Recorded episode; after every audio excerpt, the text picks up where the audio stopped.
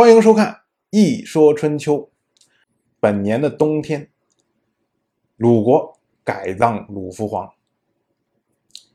前面说了，鲁福皇执政晚期的时候，跟宋国在黄地打仗，到他死的时候呢，这个战争还没有结束。而他的当时的太子呢，鲁允年纪还小，鲁姑息呢还没开始摄政，所以鲁国内部一片混乱。鲁福皇呢也是草草收帐，所以本年十月十四，鲁国改葬鲁福皇。这个时候呢，鲁姑息正是低调谨慎的时候，所以呢，他没有敢以上祖自居，而是把上祖的这个地位啊交给鲁允。并且呢，没有去哭丧。可是鲁姑息现在是摄政称公，他是国君的身份，而春秋的记录是跟着国君走，他不出场，春秋就没有记录这一次改葬。跟鲁夫鲁姑息失之交臂的还有另外一个人，这个人呢，就是魏国的第十三代国君。叫做魏完，魏完来参加这一次改葬，就是为了要见一见鲁姑息，但是因为鲁姑息没有出场，所以呢，他也没见到。魏完之所以要见鲁姑息，背后是有重要的外交任务。我们前面讲了，郑伯克段于鄢，郑段呢流亡到了贡，从此以后一蹶不振，再也没出来。但是郑段有一个儿子叫做郑华，并没有因此善罢甘休。郑华跑到魏国去求援，魏国就出兵讨伐郑国，占领了溧阳这个地方。我们前面讲过，溧阳郑段在实力最强的时候，势力曾经一度到达溧阳。溧阳这个地方呢，就是在郑国的北部边疆，靠近魏国的地方。试想，郑武生什么人？能善罢甘休吗？你咬他一口，他巴不得咬你十口。所以郑武生立即调动了王室和国国的军队。这还不够，他还向诸国求援。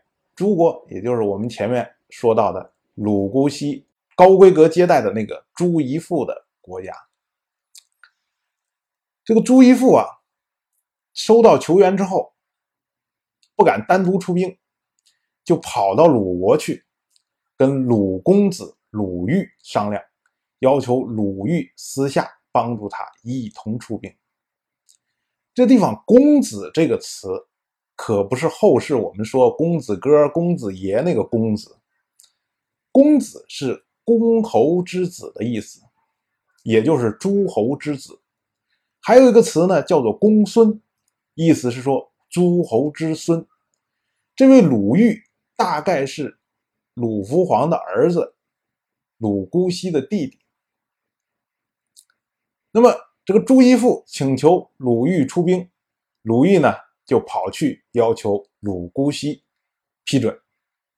但是这种出兵呢，明显不符合鲁鲁姑息的友好外交政策，所以呢，鲁姑息予以拒绝。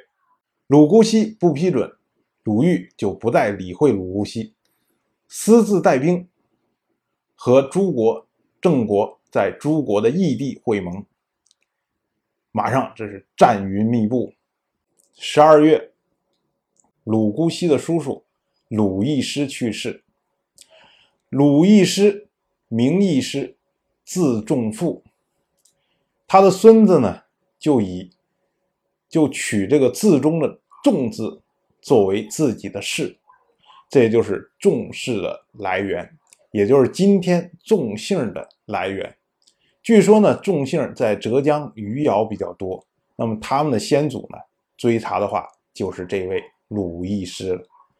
按照当时的惯例，卿大夫去世，国君应该亲自参加小殓，以示郑重。所以小殓呢，就是给死者穿上衣物、化妆，什么这个叫小殓；把死者呢放入棺材，这个叫大殓。可是鲁姑息因为谦让，不肯以国君自居，所以呢没有参加小殓。因为国君没有参加，所以春秋就没有记录鲁义师去世的具体时间。我们前面说了，这个鲁姑息因为谦让、低调、谨慎，所以呢，鲁父皇改葬的时候他不去哭丧，然后又是因为低调、谨慎、谦让。所以呢，鲁义父去世的时候，他不去参加小殓。这个呢，都是为了，都是因为他摄政成功，为了防人非议。可是你不去参加，春秋就会对这些事情忽略甚至不记，这就不得罪人吗？所以鲁姑西现在是猪八戒照镜子，里外不是人。当然。我就这么一说，您就那么一听，谢谢收看。